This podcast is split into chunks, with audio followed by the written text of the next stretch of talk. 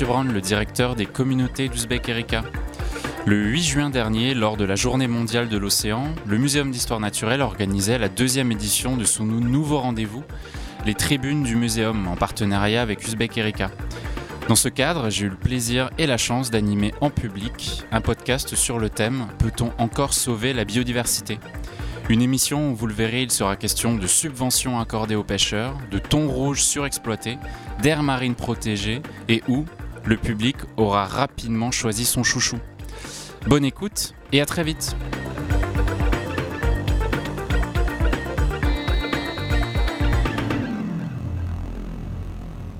Bonjour à toutes et tous et bienvenue dans cette émission avec euh, au programme aujourd'hui la question de la biodiversité marine.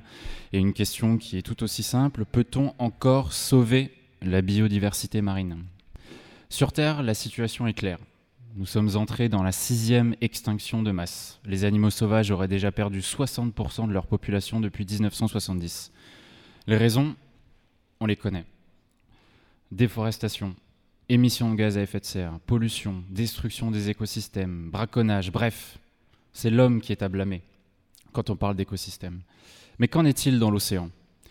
L'océan est un univers plus vaste et plus mystérieux que les surfaces lunaires ou martiennes. Nous avons par exemple répertorié à ce jour 240 000 espèces marines sur un nombre total estimé aux alentours de 2 millions. Donc on est à 10%. Et c'est là que réside tout le paradoxe de l'océan. Omniprésent sur Terre et encore très mal connu. Malheureusement, cette méconnaissance ne nous empêche pas de détruire ces écosystèmes. Par exemple, les populations de vertébrés marins ont diminué de moitié entre 1970 et 2012. Et 29% des stocks de pêche seraient surexploités. En plus de la surpêche, la, pollution et le fléau des déchets plastiques déversés dans l'océan au rythme d'un camion poubelle par minute font des ravages. La biodiversité est en danger et comme pour le vivant sur Terre, la marche semble irréversible. Alors que faire? Par où commencer? Faut-il imposer la création de sanctuaires marins? Comment sortir du modèle de surpêche et de surexploitation des espèces? Y a-t-il un lien entre surpêche et menace sur la biodiversité? Et enfin, peut-on agir à l'échelle individuelle en consommant par exemple moins de poissons Ou est-ce au pouvoir public, aux politiques de légiférer et aux acteurs du marché d'adapter leurs offres? Pour répondre à toutes ces questions, nous avons le plaisir d'accueillir François Sarano. Vous êtes océanologue, ex-conseiller scientifique notamment de Jacques-Yves Cousteau, Emeline Pétex. Vous êtes chercheuse en écologie marine à l'Université de La Rochelle, spécialiste des oiseaux et des mammifères marins. Nous avons Daniel Paoli, vous êtes biologiste, vous êtes professeur à l'Université de Colombie-Britannique à Vancouver et vous êtes directeur notamment du projet Sea Around Us. À noter que vous avez reçu en 2005 le prestigieux prix Cosmos de recherche en écologie. Le prix Cosmos, pour rappel, est l'équivalent du Nobel de l'écologie. Et enfin, à ma droite, Guy Duhamel, vous êtes conseiller scientifique pour les pêcheries des terres australes et antarctiques françaises. Monsieur Sarano, je vais commencer par vous. En préparant la en préparant la conférence, vous me disiez qu'on ignore, qu'on ignore quasiment tout de l'océan. Comment se fait-il qu'on connaisse mieux certaines planètes du système solaire que l'océan? D'abord, je n'ai pas dit qu'on connaissait mieux certaines planètes que l'océan, j'ai dit qu'on ignorait tout de l'océan, avec tout l'immense respect que j'ai pour tous les chercheurs qui, depuis des dizaines d'années, étudient l'océan. On ne le connaît pas pour trois raisons. La première, son immensité avec nos sous-marins, nous peinons à descendre à 6000 mètres, et quand nous descendons, on n'y voit pas grand-chose parce que ce sont des repousseurs à poissons. La deuxième chose, au-delà de cette immensité, c'est un volume, l'océan. Il faut être dans l'océan pour le mesurer, ce volume. Il faut du terrain, du terrain, du terrain. Exactement ce que nous a montré Didier. Ça, c'est le vivant, et ça, ça donne une idée de ce que c'est que l'océan. La deuxième chose, c'est qu'il ne suffit pas de donner des chiffres, de dénombrer et de décrire les espèces décrire une espèce, ça ne dit rien de la vie. À partir du moment où je la pêche, je peux compter les, nageoires, je peux peser, tout ça. Mais le vivant, c'est pas ça. Le vivant, c'est tout sauf ça. Au moment même où je décris ces espèces, ces 240 000 espèces, je nie le vivant. C'est comme si on décrivait le cadavre de Mozart en disant ça c'est Mozart. Ça n'est pas Mozart. Le vivant, ce sont les interactions que chaque individu a avec les autres individus et avec le milieu. Pour ça, il faut s'y immerger, exactement les images qu'on vient de voir. Il n'y a que comme ça qu'on comprend. Donc on ne connaît rien pour ces deux premières raisons. Et, et la troisième, encore beaucoup plus importante, parce qu'on confond savoir et connaître. Savoir, c'est avoir de l'information sur quelque chose. Et je peux l'apprendre dans les livres. Et vous pouvez l'apprendre ici en écoutant ce que nous allons dire. Mais ça n'est pas connaître. Connaître, c'est créer des liens. Connaître, c'est aller à la rencontre d'eux. C'est naître avec. Et pour ça, là encore, il faut aller sur le terrain. Le terrain, le terrain, le terrain. Et quand j'entendais classe de mère, quand j'entendais la jeune fille qui disait là-haut, oui, là, on va commencer à connaître. On va commencer à connaître et à ce moment-là, on sera sensible. Parce que depuis 92, je me souviens de Rio 92, nous étions tous heureux, on allait changer le monde. Rio 92, pour rappel, c'est C'est euh, la conférence de Rio qui avait réuni quand même tous les chefs d'État de la planète sur le développement et l'environnement. Et nous étions tous là heureux parce que nous avions compris que le monde allait changer. Business as usual, le monde n'a pas changé. Parce qu'aujourd'hui, les gens ne sont pas sensibles aux choses. Nous vivons hors sol. Nous vivons hors sol. Nos enfants vivent hors sol. Tout à l'heure, malheureusement, je le regrette, vous avez posé des questions avec le portable. Pourquoi aller dans ce sens-là Pourquoi pas plus de convivialité, des doigts qui se lèvent Chaque fois que nous nous enfermons un petit peu plus dans ce monde virtuel, nous nous coupons de ce qui est essentiel, le lien au vivant. Et si nous voulons changer les choses, c'est recréer ce lien, se reconnecter. Parce que après ça, on peut dire des dizaines de chiffres. Je ne me souviens même plus des chiffres qu'on a dit au début. Qui, qui peut me rappeler les chiffres qu'on a dit au début? Qui peut me rappeler ça? Ça fait 30 ans qu'on les répète. Et je pense que, le professeur Poli ici dira la même chose. Ça fait 30 ans, ça fait 40 ans qu'on le sait. On, nous, on le sait. Et dernière chose, qui en sortant de cette séance, vous savez maintenant que la planète est en danger. On le sait. Qui en sortant d'ici va véritablement s'engager dans une association Qui va véritablement dire OK, ça, je renonce C'est maintenant. Vous voulez changer? Changez.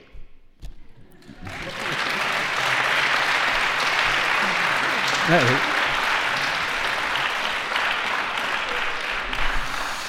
On a, on a, appelé cet après-midi euh, les tribunes du muséum. On vient d'avoir une, une, très très belle tribune de François Sarano. Merci beaucoup. Merci beaucoup. Euh, L'un des, sujets, des sujets de cet après-midi, c'est la question de la pêche. C'est aussi une manière de s'engager, on le verra aussi. Daniel Paoli. Je le disais en introduction, et désolé encore, Monsieur Sarano, je vais rappeler des chiffres. Mais on estime aujourd'hui que plus de 31% des stocks de pêche seraient surexploités. Et vous gloussez, on serait à plus de 93% en Méditerranée. Avant de répondre sur ces chiffres, une question simple. Qu'est-ce qu'on entend par surpêche? C'est quoi exactement la surpêche? Alors, la pêche, c'est euh, maintenant, c'est l'utilisation de notre pouvoir euh, industriel, de toute notre industrie, de notre production industrielle pour produire des tanks, ou plutôt des blindés qui flottent. Et ces blindés qui flottent, on l'utilise pour faire la guerre contre les poissons. Or, les poissons, ils ont des, des cervelles à peu près cette taille. Et on utilise contre elles, contre les poissons, des méthodes qu'on a utilisées, qu'on a développées pour combattre les sous-marins allemands. Alors, évidemment, la guerre, on la gagne. On a gagné la guerre contre les poissons. Donc, il n'y en a plus. Et c'est comme ça, euh, c'est comme ça qu'il faut percevoir la surpêche. On fait la guerre aux poissons et ils perdent. Et donc, ils disparaissent.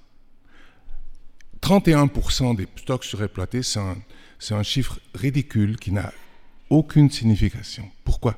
Parce que la surpêche, c'est, c'est le résultat d'un conflit entre, entre les intérêts privés et les intérêts collectifs. À savoir, au début de la pêche, évidemment, on pêche, on réduit les stocks un peu et on en soutire en une espèce d'intérêt, comme quand on prend l'intérêt d'une somme qu'on a gardée à la banque. Et, et si, on, si on veut excéder cet intérêt, il va falloir ouvrir le coffre et en retirer le capital. Donc on attaque le capital de la banque plutôt que qu'en tirer l'intérêt. Et bien sûr, ça, on peut faire pendant pas mal de temps. On peut, on peut en, soutirer euh, des sommes valables, mais au bout d'un certain temps, il n'y a plus d'argent dans le trésor de la banque. Et la surpêche, c'est ça. Et c'est quoi le moteur de la surpêche? Il y a beaucoup de gens qui pensent que c'est la, demande. Euh, il y avait une demande sûrement il y a 200 ans euh, pour des poissons, mais ils ne pouvaient pas tous les attraper. Les technologies n'étaient pas là. Mais en fait, en France spécifiquement, en Europe spécifiquement, le moteur de la surpêche, c'est les subventions. Personne ne les a mentionnées avant. L'État français fournit des subventions aux pêcheurs qui n'ont plus de poissons. Alors, les pêcheurs, ils pêchent les subventions. Et euh, en haute mer, on ne fait pas de profit. Ce n'est pas profitable de pêcher des poissons.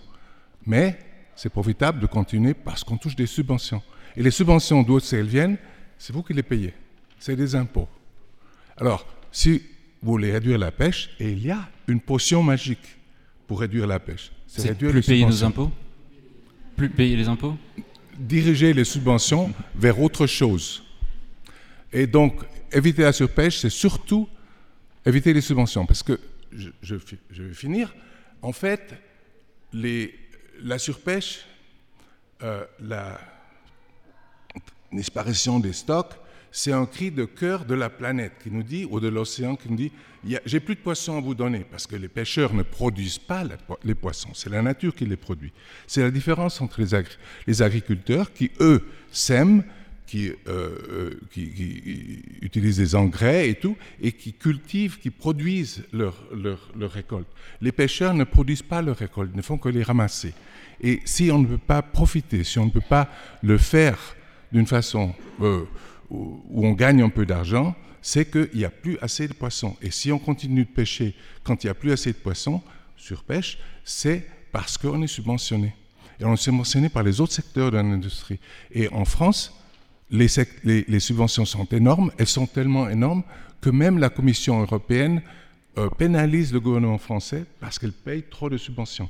Et euh, plusieurs millions d'euros vont chaque année de Paris à la Commission européenne parce que ce sont des amendes, parce que la France paie des subventions à ses pêcheurs. Donc pas de subventions, la pêche diminue et elle, elle est réduite à ce qui est profitable. Et les poissons, les stocks se remettent, parce que c'est ça qu'ils font, ils se remettent, ils vont pêcher plus, on va pêcher plus, on va avoir plus de poissons et on peut garder un peu de nos sous dans nos poches. Voilà la première chose que je voulais dire on, va un petit peu anticiper. Emeline Pétexte, euh, en, la, question, on a un petit peu parlé d'une première solution qui serait du coup de baisser les subventions pour, pour les pêcheurs. Euh, vous, vous parliez d'une autre solution effectivement pour diminuer cette surpêche, c'est la création d'aires marines protégées. Qu'entendez-vous par ces aires marines protégées exactement? Alors, les aires marines protégées, euh, c'est un terme générique qui englobe tout un tas de, statuts différents euh, et qui, sont potentiellement très différents. Et euh, d'après, si on suit la définition de l'Union internationale pour la conservation de la nature, c'est simplement une zone qui est délimitée et qui va être gérée par des outils légaux ou des outils qui vont être efficaces pour conserver à long terme la nature et les services écosystémiques et les valeurs euh, culturelles qui sont associées. Donc ce terme d'air marine protégée, c'est un terme très générique.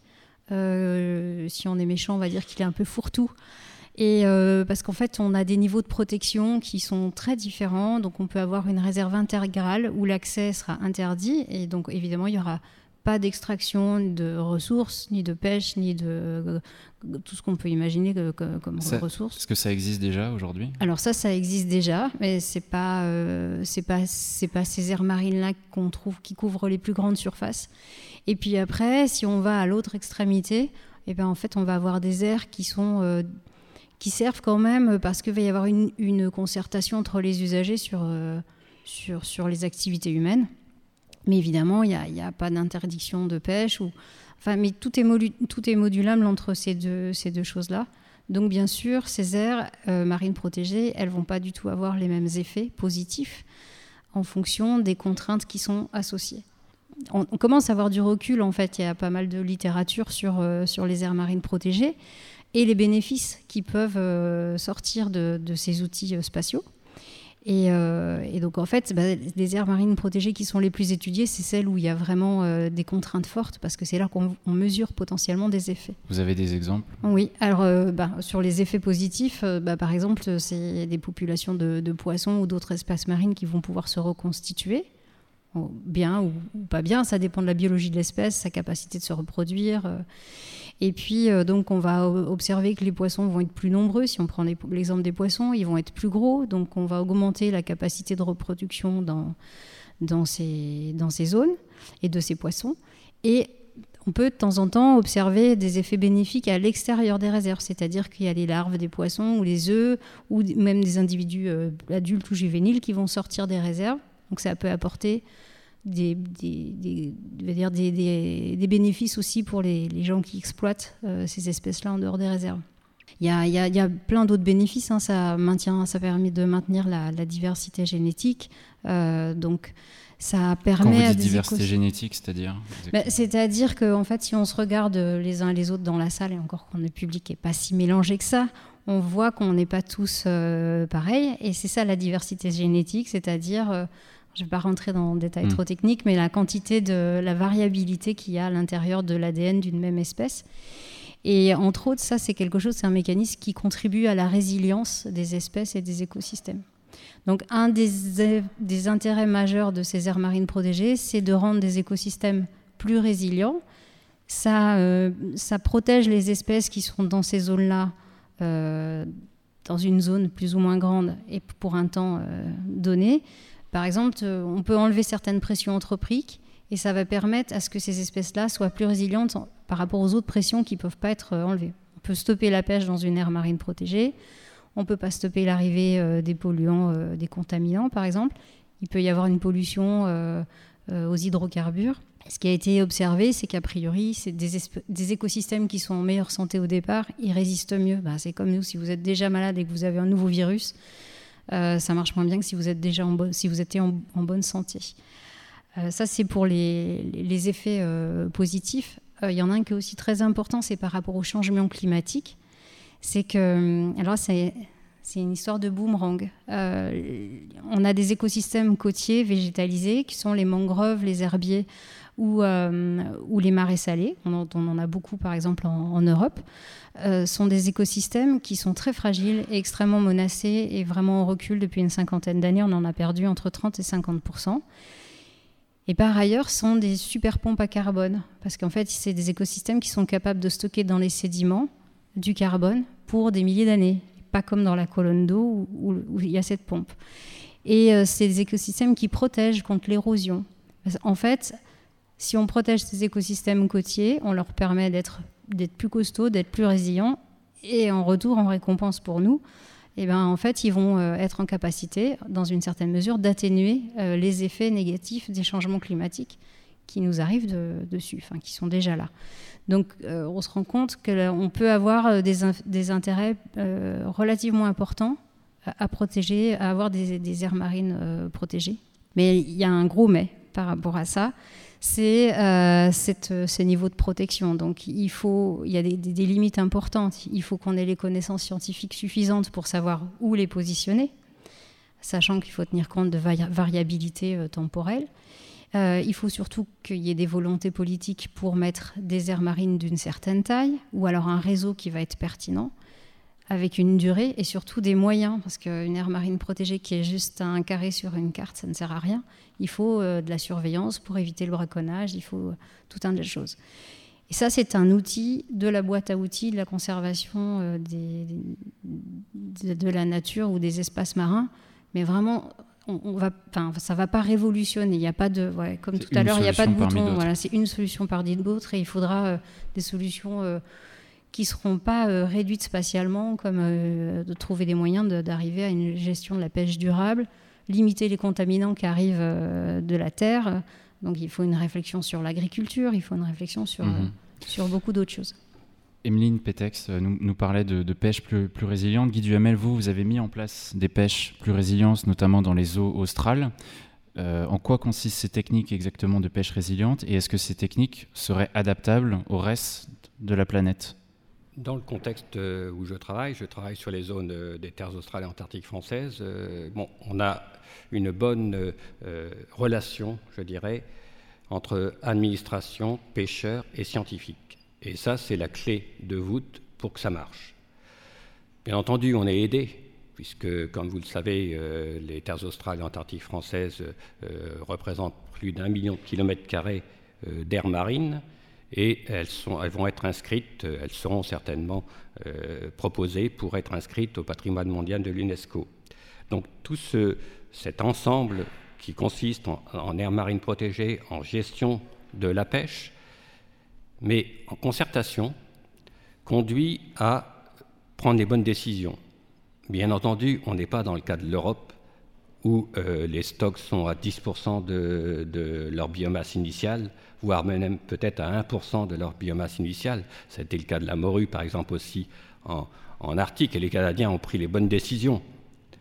Euh, Qu'ont fait, pardon, les Canadiens, par exemple? Les Canadiens, pour la morue, mm -hmm. euh, à Terre-Neuve, ils ont carrément fermé leur zone, ce qui a conduit à, à d'ailleurs à l'extinction de la pêche, de la grande pêche française, hein, qui travaillait là-haut. Là donc euh, il a fallu une reconversion. Cette reconversion, d'ailleurs, elle s'est faite étonnamment dans les terres australes et antarctiques françaises, mais avec d'autres règles. Et ils les ont acceptées parce que justement, ils ont eu cette expérience euh, malheureuse en, à Terre-Neuve. Donc je crois que à partir de, ce moment-là, si tout au moins on a déjà des, euh, stocks, entre guillemets, qui sont pas trop affectés, euh, donc dans le cas des terres australes, on est par rapport à l'Europe à des stocks où il reste au moins 60 à 80% de la biomasse initiale, donc c'est quand même assez énorme. Si on gère correctement, on peut y arriver. Mais n'espérez pas euh, nourrir toute la planète avec euh, ces, zones-là. Euh, ça représente un million de kilomètres carrés, mais ça représente que quelques milliers de tonnes qui sont pêchées.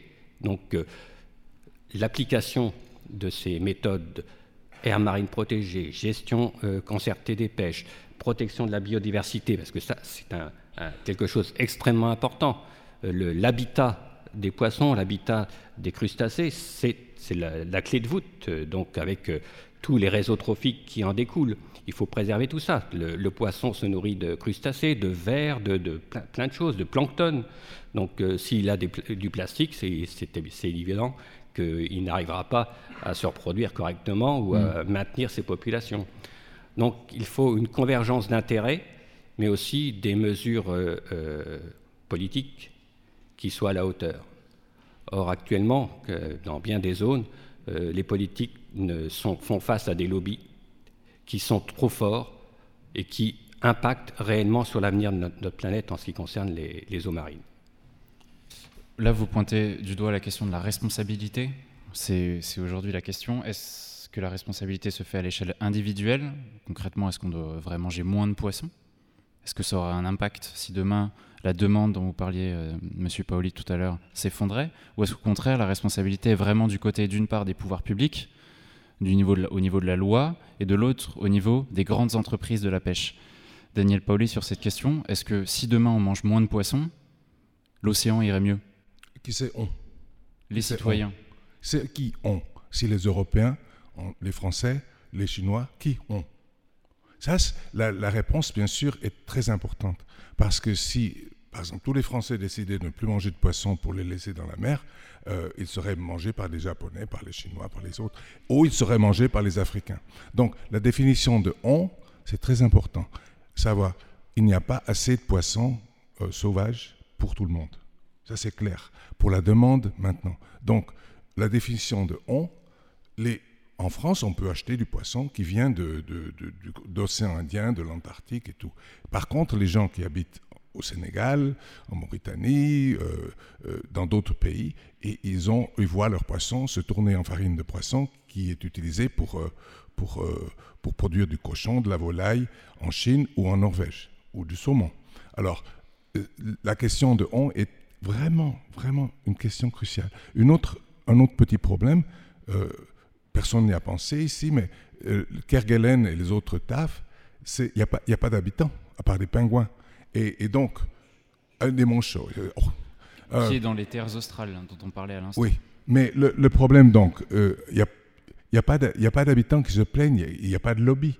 Alors, euh, les concertations qui ont lieu ici, euh, elles sont toutes différentes des conversations, de celles qui ont lieu pour la gestion de cette pêche, parce qu'ici, ils ne font il y a, des subventions, ils veulent des subventions, ils veulent continuer à pêcher, et même si les stocks sont complètement écroulés, parce que parce qu'ils veulent pêcher, voilà.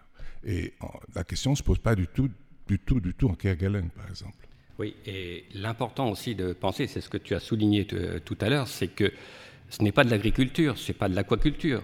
Là, c'est le prélèvement sur une ressource sauvage, hein, donc, et qui euh, est vraiment euh, comme de la chasse euh, au niveau terrestre. Hein. donc, c'est la très grosse différence en ce qui concerne la pêche. Et, pour répondre à la question que vous avez posée, est-ce que c'est c'est une question politique ou, personnelle?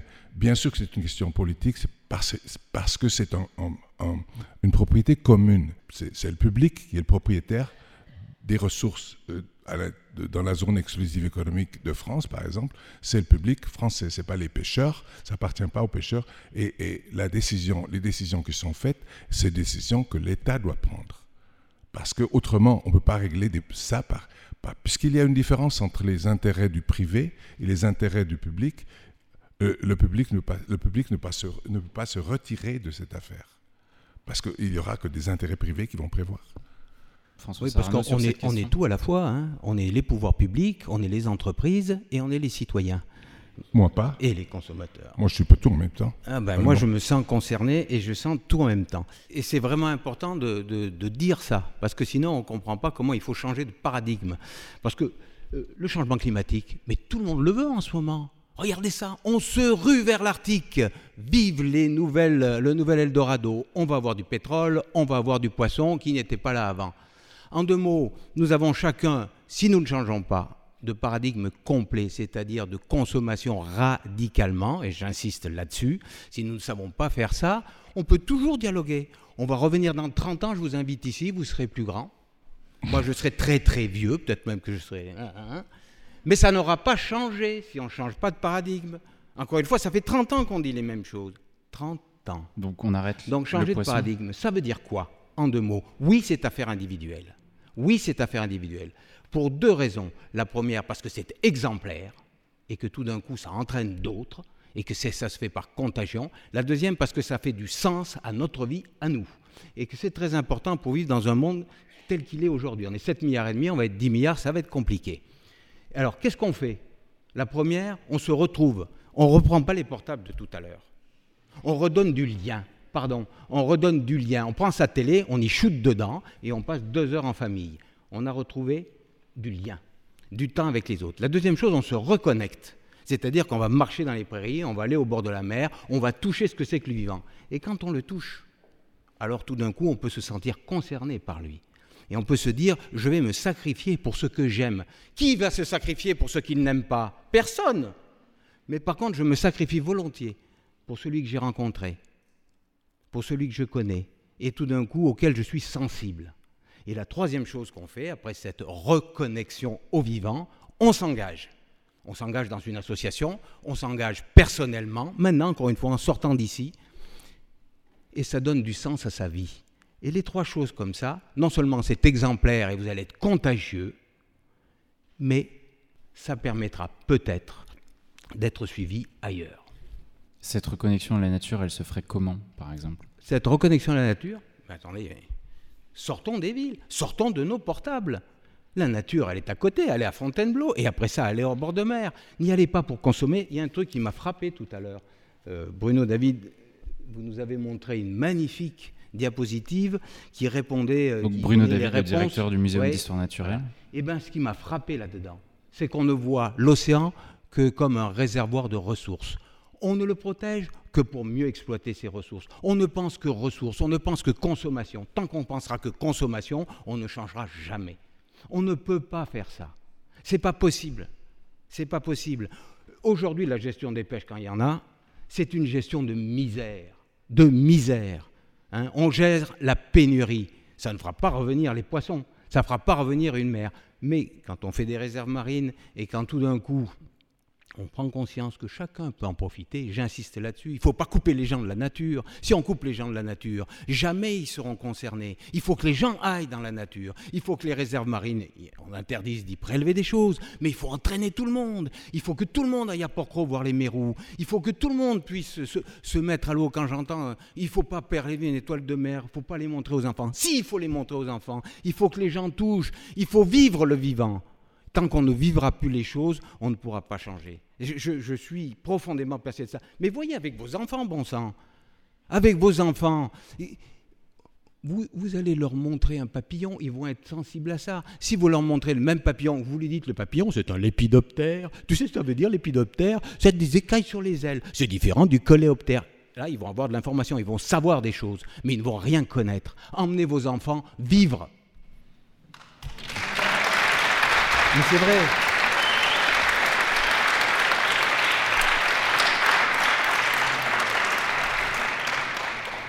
Quand, on, parle de l'océan, il y a aussi des répercussions auxquelles, on pense moins, et moi le premier, c'est tous les écosystèmes qu'il y a autour, et notamment les mammifères, ceux qui chassent les poissons, et notamment Emeline Petex, quand on préparait cette émission, vous me parliez notamment des oiseaux, qui sont eux aussi menacés d'extinction si en venait à manquer de poissons dans, l'océan.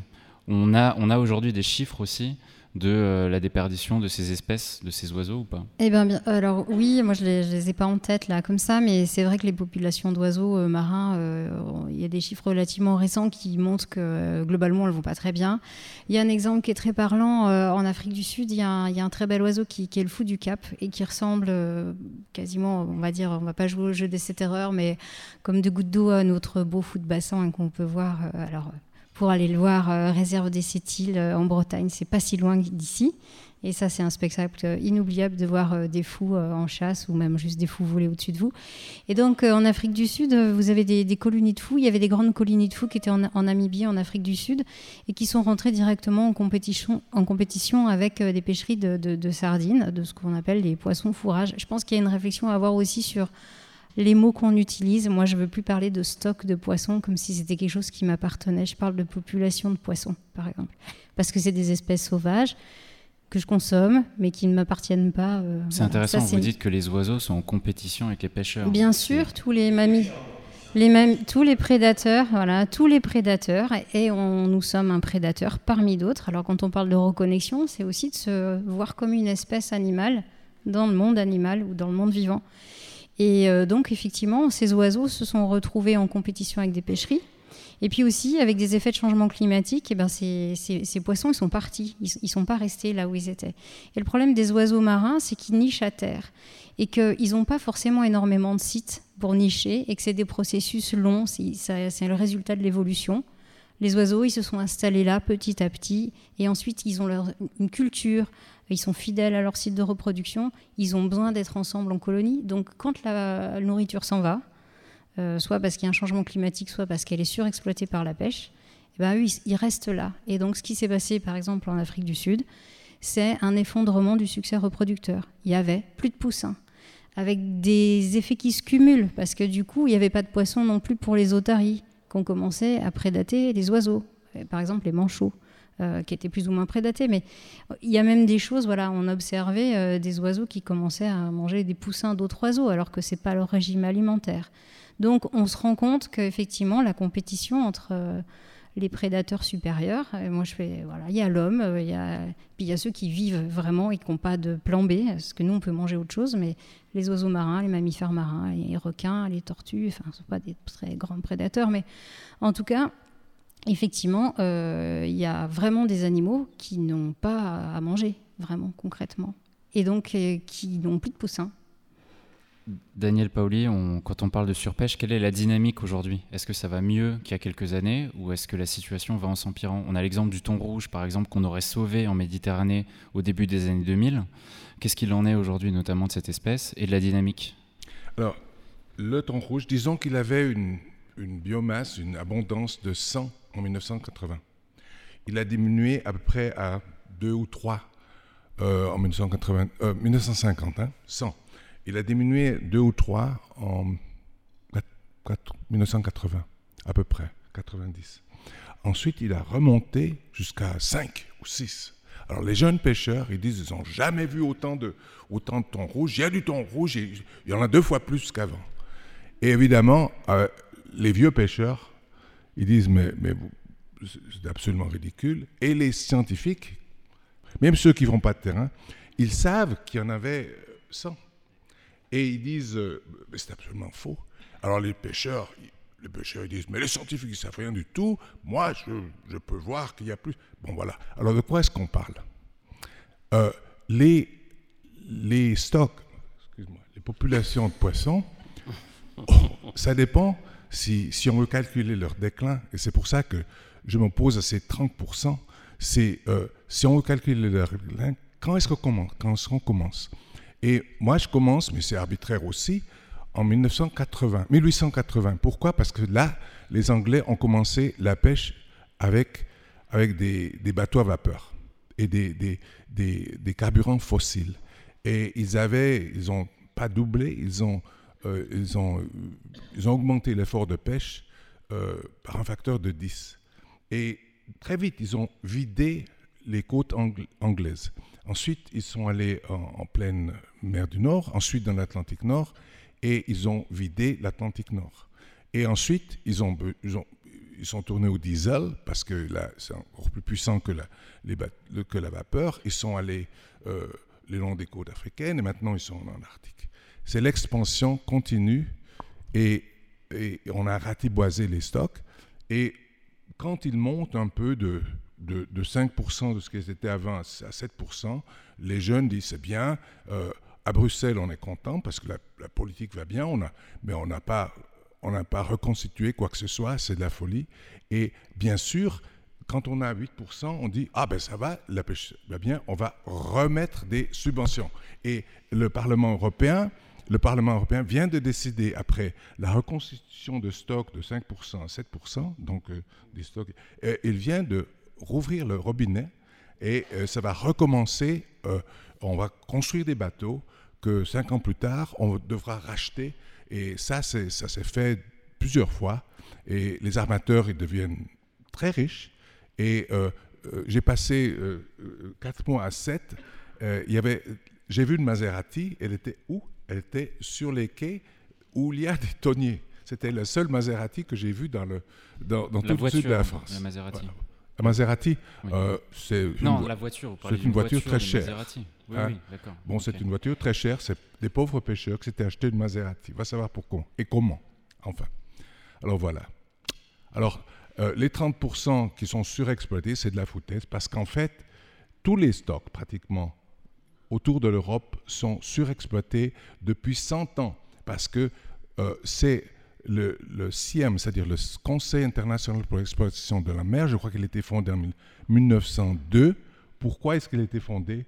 Parce que les bateaux avaient moins de prise qu'avant. Alors, ça avait déjà commencé dans le siècle précédent. Alors, on parle, est-ce que... Bah, c'est la misère qu'on on est en train d'organiser la misère. Euh, et c'est la même chose pour les oiseaux. Euh, quand on va au Pérou, c'est un petit détail, il y a des c'est plein de pélicans, de fous, de toutes sortes d'oiseaux. Et, bien sûr, euh, on regarde une photo des années 50 au Pérou et le ciel était noir. Et vous, et vous, disiez enfin, vous diriez rapidement que la situation va en s'améliorant ou pas? Non, non, exactement le contraire. non, d'accord. Sur, sur, cette question, peut-être François Sarano avant, oui. c'est un, un, phénomène d'amnésie écologique parce que chaque personne considère la Terre vierge comme il la voit pour la première fois et il mesure la différence par rapport à son sa première euh, vision du monde. Et donc, de génération en, génération, il y a un glissement qui fait qu'on oublie complètement la richesse de la mer. les seuls endroits où on peut mesurer ce qu'est la mer d'ordinaire, c'est dans les réserves marines. On a l'impression de dire dans les réserves marines, oh, qu'est-ce que c'est riche Non, non, c'est la norme. C'est autour que c'est le désert. Que les gens aillent plonger à Porco, vous allez voir, et encore c'est une toute petite réserve, c'est pas grand-chose. Vous dire, oh c'est riche, il y a 1500 mérous, formidable, sur un petit truc comme ça. Mais c'est la norme. C'est la norme. Vous pouvez être riche de tout ça. Toute la mer devrait être riche de tout ça. C'est à nous, citoyens, de le demander. C'est à nous de nous engager. C'est à nous de bien voter. C'est pour nos enfants. Oui, nous pouvons offrir à nos enfants une mer qui est plus riche que celle que nous connaissons. Et en tout cas, je veux dire une chose et je dirai plus rien après. Je non, important. Je ne voudrais pas, et je, et je pense que vous êtes comme moi, dire à vos enfants ou à vos petits-enfants, j'ai nagé avec les baleines et les requins, j'ai vu les dauphins, c'était formidable, mais je ne peux pas te les passer parce que je les ai bouffés.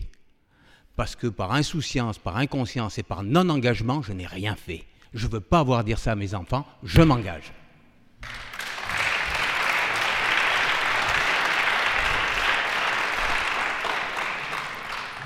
Guy sur cette dynamique une, petite note optimiste quand même. Il ne faut, faut, pas non plus. Euh, c'est optimiste euh, Oui, oui, c'est optimiste. Mais bon, euh, dans, ça fait 40 ans que je travaille dans les terres australes et antarctiques françaises et j'ai connu la situation de, que Daniel décrit pour l'Europe. Il n'y avait en 1980 plus un seul poisson autour des terres australes et antarctiques françaises. Il a fallu 35 ans d'efforts pour reconstruire ces populations de poissons. Nous y sommes arrivés avec euh, beaucoup de, science, beaucoup d'efforts et de travail auprès de l'administration, beaucoup de travail, y compris auprès des, pêcheurs, parce que je les ai impliqués dans ces, enfin nous les avons impliqués dans ces, dans ces processus, y compris pour euh, la réduction des plastiques, la réduction de la mortalité accidentelle des oiseaux, la, diminution de la déprédation des mammifères marins, déprédation, c'est-à-dire l'habitude que prennent les orques, par exemple, à venir se servir sur les hameçons euh, lorsque les, prises remontent. Tout ceci, c'est un travail de très très longue haleine, mais si nous n'y prenons pas part, et en tant que scientifique euh, du muséum, j'y prends part, pour réussir un cas d'école, au moins ce cas d'école servira d'exemple pour d'autres zones. Donc je crois que ce n'est pas un effort inutile. Nous avons créé une aire marine protégée complète sur toute la zone économique des TAF, ce qui est la première zone euh, d'air marine protégée de toute la planète en termes de surface. Donc euh, on peut y arriver, mais euh, il faut l'effort de tous, y compris de vous. Donc euh, ça, je crois que euh, c'est un message un peu optimiste, je crois, mais euh, je crois qu'on peut quand même ne pas brosser qu'une vision noire de, la situation. Certes, la situation européenne est dramatique, dramatique, parce que personne ne prend des bonnes décisions. Hein, les subventions, je suis d'accord avec Daniel, il faut arrêter ça. Hein, c'est comme ça qu'on on va droit dans le mur. Par exemple, euh, il faut interdire la pêche électrique euh, des, des, sols, euh, par les, comme le font les Hollandais en ce moment. C'est une ineptie et c'est c'est pas arrêté. il n'y a pas une directive européenne qui est passée l'année dernière sur ces Justement, mais c'est une première, une première étape, mais vous savez, la, directive, elle aurait dû être un arrêt total tout de suite. Là, c'est pas un arrêt total qui a été commandé par Dans deux ans. Dans deux ans. Donc il faut pousser justement euh, euh, l'Europe, en ce qui concerne la France métropolitaine, à une, action beaucoup plus concrète, beaucoup plus euh, virulente vis-à-vis de, la situation de nos stocks. Et je suis d'accord avec, avec Daniel, les stocks de thon rouge, elles sont à 8%, ils ne sont pas à 100%. Hein. Donc là, et, à 7, qu'on voit sur les quais ces, ces, ces tonniers seineurs rutilants comme des Rolls, ce non pas des Maserati, euh, donc, euh, euh, qui, vont en mer pour 8 jours et sont à quai pendant 365 jours, 360 pratiquement, ça ne va pas, ça ne colle pas, quoi. il y a un problème. Emeline Pétex, avant que François Sarano refasse une tribune. Bah, oui, alors du coup, si on doit, bah, c'est vrai que c'est un petit peu plombant tous nos sujets du jour là, mais bon, c'est notre actualité. Il va falloir qu'on fasse euh, tous ensemble avec. Euh, on explique quand même dans cette table ronde que c'est, alors il y a des mesures euh, efficaces et qui seraient efficaces et pas si difficiles, on va dire techniquement, si on arrivait bien à trouver les leviers politiques pour les prendre pour avoir des, pêches durables. Euh, la nature, elle est complexe euh, à restaurer, parce qu'une fois qu'on a cassé les équilibres, eh ben, ça ne redémarre pas, ça ne revient pas forcément euh, à l'état initial. Et du coup, il y a des choses qui, dans les chaînes trophiques marines, on voit bien que quand il n'y a plus de prédateurs, ben après, on n'arrive pas à remettre en... La chaîne alimentaire est cassée, donc ça ne marche pas bien. Mais cela dit, elle est très résiliente, quoi. Donc, euh, même si on a peu d'exemples sur les aires marines protégées ou sur certaines euh, mesures, on se rend compte que quand on lui laisse du répit et quand on lui laisse vraiment assez de temps, qu'on y met les moyens et qu'on y met la volonté, euh, elle trouve d'autres solutions et elle n'aime pas le vide, donc elle va se, remplir à nouveau. Donc, c'est quand même le côté positif. C'est complexe, c'est facile à casser, difficile à reconstruire, mais en fait, la nature, elle est son propre moteur. Et donc, euh, bah, il faut juste euh, lui filer le coup de pouce que pour l'instant, on ne lui donne pas vraiment. Quoi. Merci beaucoup. On va passer, avant de terminer, aux questions. bien. Je m'appelle euh, Emilia et je suis en fin de troisième, j'ai donc 15 ans. Et j'aimerais savoir quelles seraient les conséquences d'un océan vide pour l'homme au-delà de la surpêche et comment nous pouvons agir en tant qu'adolescents ou adultes, euh, pas forcément scientifiques, pour euh, empêcher cela Je pense qu'il faut joindre une association. Euh, parce qu'on ne peut pas faire des choses tout seul, toute seule. Et il y, y, a des groupes, des, des associations, Bloom, hein, par exemple, Greenpeace et autres, qui, Longitude 180. Qui, luttent pour ces choses et on peut le faire. oui, c'est un, ah, pardon. J'ai une petite. Euh, je pense à. Tu, tu, dis, pardon, je te tutoie, mais tu dis que tu as 16 ans et il y a une adolescente qui s'appelle Greta Thunberg qui a 16 ans et qui a fait un truc incroyable toute seule. Bah, moi, ça m'a vachement pensé à elle. Mais du coup, c'est très positif et du coup, voilà. Euh, les associations, mais finalement, même, même tout seul, quand on est moteur, si on croit qu'on peut faire quelque chose, euh, du coup, voilà, on a un moteur en nous. Il ne faut pas croire qu'on est un oui, effectivement, individuellement, on est tous des tout petits papillons, des tout petits colibris, mais finalement, on se rend compte qu'il y a des papillons qui se posent aucune question sur euh, leur capacité à, bouger les montagnes, et c'est ce qu'elle a fait. Et il y a les marches euh, qui, sont, euh, qui sont tous les vendredis, les grèves de l'école. Voilà, et, et ça, c'est important parce que c'est quelque chose qui montre aussi à la génération que vous n'acceptez pas que nous, on vous refourgue le problème pour parler un peu vulgairement et qu'on se dise ah ben non nous c'est passé on espère que la génération d'après vont faire mieux. Non. Voilà. Donc c'est bien de nous mettre aussi devant nos propres responsabilités et, quand vous agissez vous nous bouleversez. Quand vous agissez vous nous bouleversez. Ça montre que on est sensible à ce que vous souhaitez de ce monde. Et ça c'est le plus important. Rejoignez aussi les associations c'est important parce qu'on se sent moins seul. Et je dirais que le muséum y participe avec la science participative. Et je crois qu'il faut Associez-vous à cette euh, démarche. C'est une très bonne démarche. Je crois que ça vous fera comprendre les enjeux sur euh, la biodiversité au niveau de nos côtes. Euh, donc ça se passe à Dinard, ça se passe à Concarneau, donc nos stations marines. Donc participez donc à cette science participative du muséum. Et, c'est un, enjeu de solidarité. On parlait tout à l'heure des migrants, c'est la même chose. Il faut se sentir solidaire de tous nos colocataires. Il faut encore une fois changer, jeter le smartphone, jeter tous ces outils et retrouver du lien entre nous. Et je vous assure que c'est la première chose qui, le démarrage du changement. On ne peut pas changer autrement. C'est entre vous, maintenant, que ça se fait, entre nous. Bonjour, Olivier Adam. Euh, j'avais une remarque et une question. Euh, ma remarque, c'est qu'effectivement, ce n'est pas que les poissons. Euh, je pense que les pêcheries prélèvent un peu tout ce qui bouge. les oiseaux, les cétacés. Enfin, nos pêcheurs français prennent 600, peut-être plus, dauphins par an. ce qui est dommage parce que dans le débat d'avant, pour la collecte des plastiques, les dauphins et les grandes baleines nous aident beaucoup. Euh, alors ma question, c'est, euh, la... moi je crois beaucoup à l'industrie, je crois beaucoup à la régulation euh, capitaliste. combien d'argent met l'industrie des pêches pour des programmes de conservation et des programmes de recherche? L'industrie touche des, subventions, elle, lutte contre, elle forme des lobbies pour lutter contre la conservation. Je ne sais, je n'ai jamais entendu parler de l'industrie qui s'engage dans la conservation. Et si elle le faisait, ça se rappelle, ce serait du greenwashing. Ce serait de faire semblant de faire quelque chose. C'est simplement impensable parce que la conservation, c'est toujours la, limiter ce que fait l'industrie euh, des pêches. Alors, je ne vois pas comment on peut dire euh, qu'ils s'engagent dans la conservation. D'ailleurs, légalement, ils ne peuvent pas le faire. Une, une, une une, société anonyme, le, direct, le directeur, le PDG, il est censé maximiser le, les, profits. Et ce n'est pas, c'est pas quelque chose d'immoral, c'est son job. Il est censé maximiser les profits pour, les, pour les actionnaires. Et il ne peut pas faire deux choses en même temps. En général, on ne peut pas faire deux choses en même temps. On ne peut pas maximiser deux choses en même temps. Alors, euh, il, fera des, relations publiques.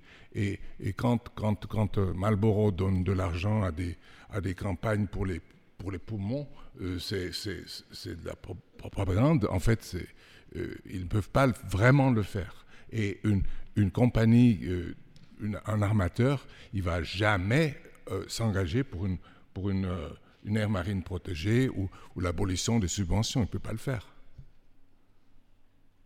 C'est croire au Père Noël de penser qu'on peut, qu'on peut, que c'est l'industrie qui, qui, va trouver une solution. C'est clair. C'est très clair. ça, c'est clair. Bonjour. Euh, j'ai cru constater dans l'amphi qu'il y avait une majorité de femmes. Donc, est-ce que vous ne pensez pas que la prise de conscience est surtout féminine? Est-ce que vous ne pensez pas, hélas, que tant que les commandes resteront entre les mains des hommes, aucune décision ne sera prise?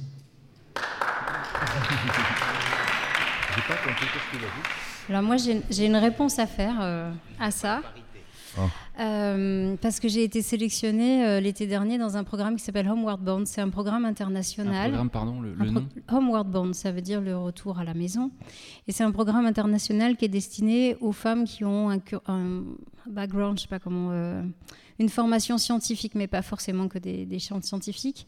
Et l'idée, c'est d'essayer de. Alors, c'est on va créer un réseau de 1000 femmes en 10 ans qui vont être impliquées contre la lutte, dans, enfin, pour la je vais y arriver, pour la lutte contre les changements climatiques et euh, aussi en ce qui me concerne euh, la, crise écologique. Et, euh, ces, femmes, en fait, elles vont recevoir une formation. parce qu'en fait, il y a pas mal de jeunes filles qui sont très intéressées par les sciences et qui commencent des études scientifiques. Et en ce qui concerne la recherche, il y a des contraintes professionnelles qui, sont, qui font que ça, c'est compliqué pour les femmes d'avancer à des postes de responsabilité. Alors c'est vrai en sciences et c'est vrai dans plein d'autres domaines où on prend des décisions. Et l'objectif de ce programme, qui est une petite initiative, mais bon, euh, c'est une initiative, c'est de faire en sorte que des femmes scientifiques puissent être autour de la table comme je suis là aujourd'hui, mais aussi la table où on prend des décisions. Et notamment parce que euh, dans les sciences humaines, on montre que quand on a des profils différents autour d'une table, on a plus de solutions qui émergent et qu'à un problème donné, on risque d'avoir des solutions un peu plus variées et plus innovantes et de taper au, bon endroit. Donc euh, moi, à titre personnel, je vous remercie pour cette question. Et je pense que c'est une réflexion euh, globale de société. Euh, il y a le problème, la question du genre, il y a la question des origines culturelles, ethniques, etc. La diversité, c'est un des moyens de répondre aussi, en tant qu'humain, à des questions écologiques et, autres. Parce qu'on peut avoir des valeurs différentes, effectivement, entre les genres et entre les cultures. Merci beaucoup pour cette réponse. On, va, on va prendre la question juste derrière. Ah, ah, il y avait la jeune fille derrière toi. Oui. Euh, bonjour. Alors ma question va être un peu longue. Je vais essayer de la synthétiser au ah. maximum. C'est une question qui est par rapport aux aires marines protégées et les subventions. Et moi, je m'intéresse particulièrement à la pêche locale bah, et euh, les conflits que la pêche locale peut rentrer avec la, la pêche industrielle, notamment dans les dom-toms. Euh, n'avez euh, pas peur, sachant que les aires marines protégées se trouvent euh, notamment proches du littoral et que les, pêcheurs locaux sont obligés de pêcher de plus en plus loin, de risquer leur vie de manière de plus en plus dangereuse pour aller dans ces, dans ces zones-là, pour, pour subvenir aux besoins de leur île, car nous savons qu'à l'heure actuelle, la population locale a tendance à plus consommer du poisson de la part des petits pêcheurs que de la pêche industrielle. Euh, parce que la pêche industrielle a tendance à ses principaux clients, c'est l'Europe.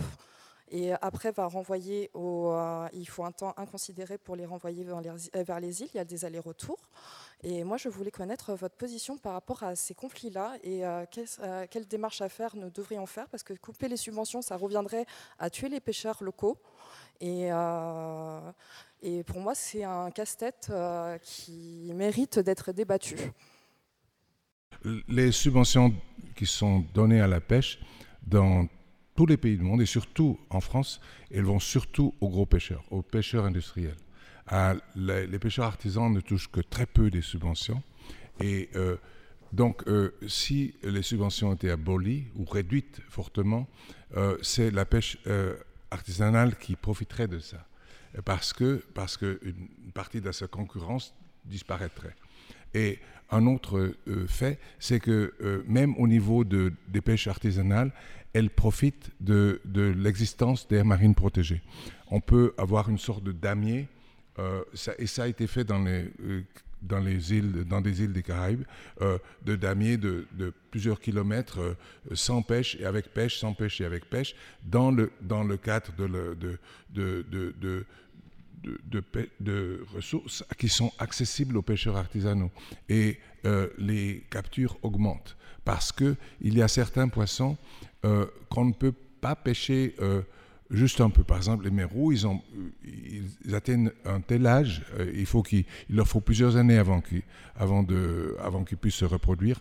On ne peut pas vraiment avoir une pêche aux sardines dans un endroit où on a aussi des mérous pas des sardines, mais des petits poissons, d'autres petits poissons. Donc, on peut très bien euh, abolir les, subventions euh, pour favoriser les, pour favoriser les petits, les petits métiers, les, pêcheurs artisanaux, et ensuite créer des aires marines protégées pour maintenir la biodiversité dont dépendent les pêcheurs artisanaux. C'est tout à fait possible. Merci, merci, merci beaucoup. On peut à nouveau applaudir et pour une dernière fois nos quatre intervenants. Merci beaucoup.